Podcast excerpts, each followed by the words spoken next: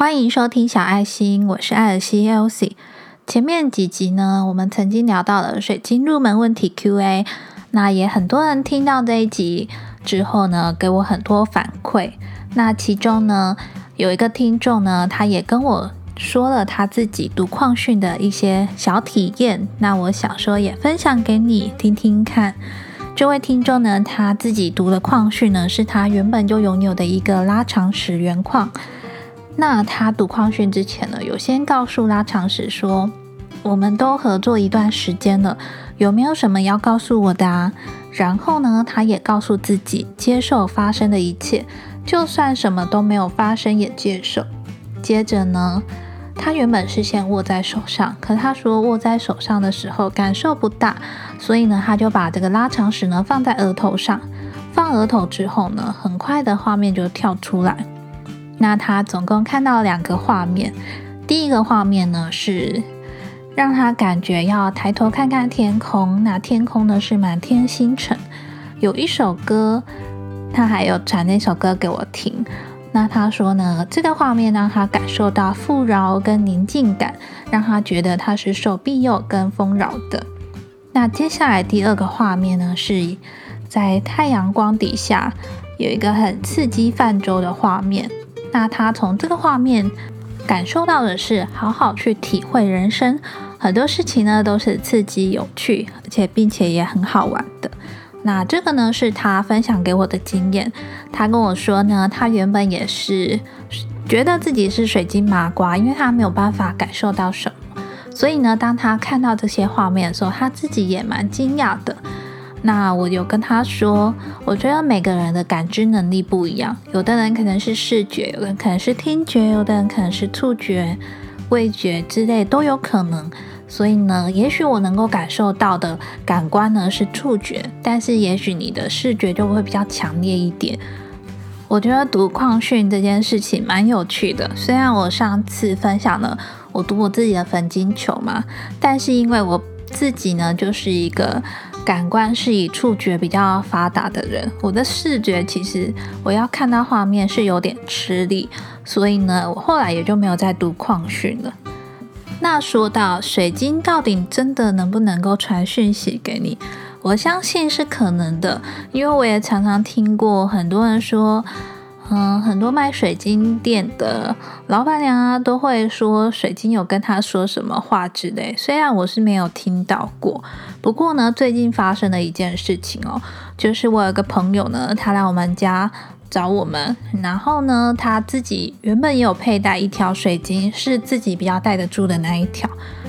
当时呢，我就答应他说，不然我来感受看看你的水晶有没有要传什么讯息给你，好了。嗯，然后于是呢，我就跟他借那条水晶，但是因为我想说，我不要用我的能量去感染他，所以呢，我就是在沙发上，然后把它放在沙发上，然后用我的双手呢隔空去感受它。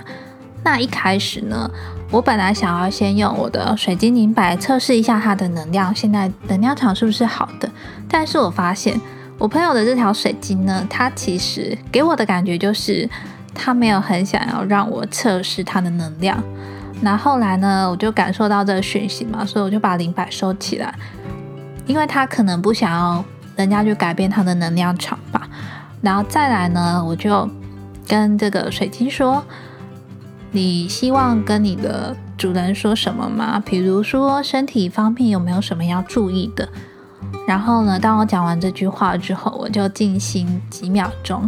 后来呢，我就感觉到我的右上部的头部有一点点痛痛的。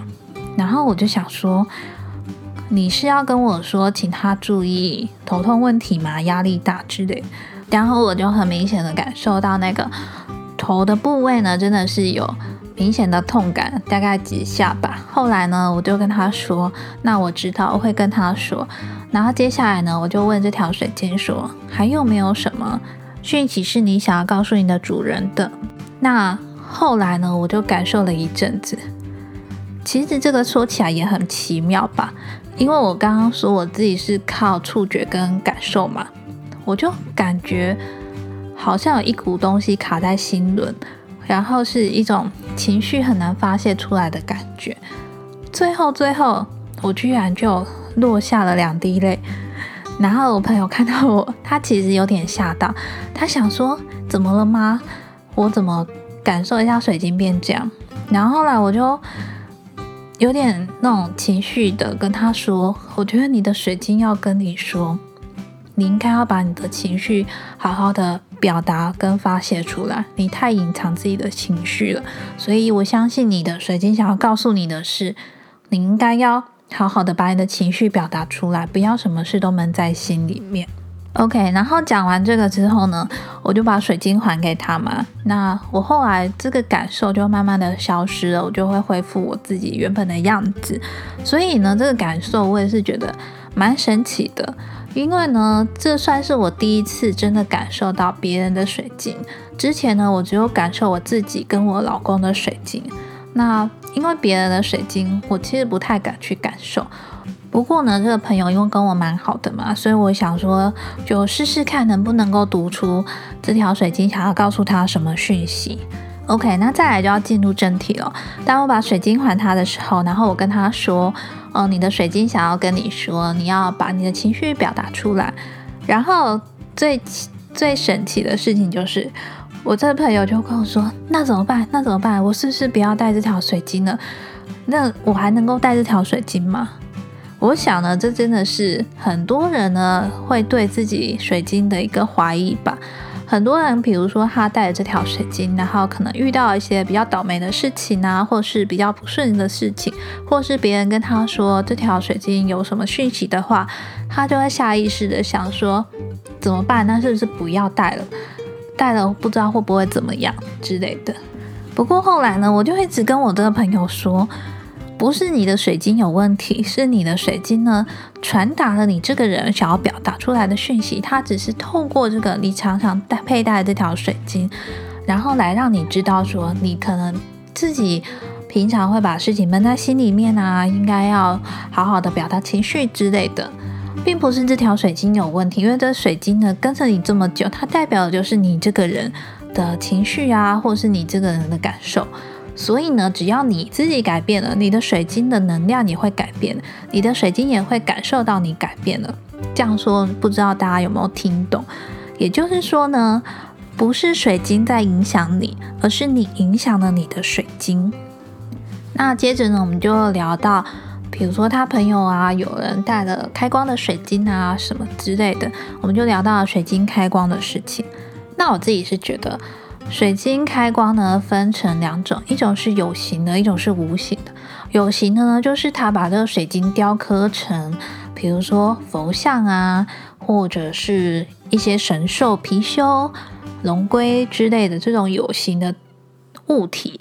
那另外一种就是无形的嘛，无形的就比如说是圆珠啊、圆矿啊，它没有一个成型的样子。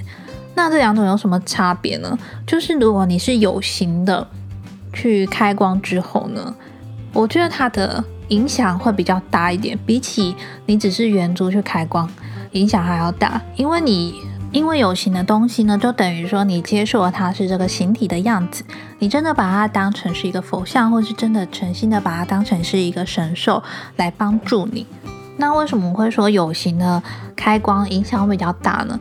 因为我自己是认为开光啊，不管你是拿去庙里呀，或是拿去给什么水晶店老板，或是修行比较高的人，他其实呢就是为这个东西注入一个他的能量体。也就是说，他把他的能量的一部分呢转移到这个水晶上面。我不知道这样解读是不是正确的，不过我是觉得有点这样的概念，就是你的水晶等于是接受他部分的这个能量，那他帮你开光。如果这个人呢，他的修行它能量是很好的，那你有可能因为这个能量加进去之后呢，也会相辅相成，帮助你更好。那如果这个开光的这个能量的频率跟你不同啊，或者是能量没有这么好的时候，也许有可能也会就影响了你。所以像我自己的水晶呢，我是没有拿去开光过的，因为我觉得你自己就能够产生你的能量嘛，那你的能量跟你的水晶就可以相辅相成。那最后呢，我们就聊到说。还有一点买水晶要特别注意的就是，现在有一些水晶呢，它会说它是让场。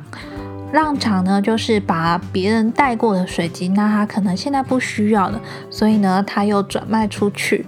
那像这种别人已经买过的水晶，不是那种水晶批发卖的水晶，这种你买回来呢就要特别的注意，因为呢，它这种别人带过的水晶啊，多多少少还是会沾染过一些别人的能量在上面。我是建议尽量不要去买让场的东西，或是别人佩戴过的。那如果你真的很喜欢，你买回来之后呢，一定一定要好好的净化过，才可以开始佩戴。千万不要一买回来就戴在自己身上，那你就是等于把别人的东西、别人的能量也加在自己身上。我觉得买让长的东西呢是比较需要注意的。因为呢，陆续还是有人因为水晶的关系，然后听到了我的 podcast，甚至呢会私讯我一些水晶的相关问题。那我就把收到这些问题呢整理一下，然后分享给你。希望呢这些内容呢能够对你有帮助，也能够带给你收获。那接下来呢，我想要预告一下，就是小爱心呢在下个礼拜就即将满一周年了。也就是说，我是从去年的四月一号开始上 Apple Podcast 的嘛。那下个礼拜呢，刚好就是四月一号，虽然是愚人节，不过呢，也就是小爱心成立满一周年的日子。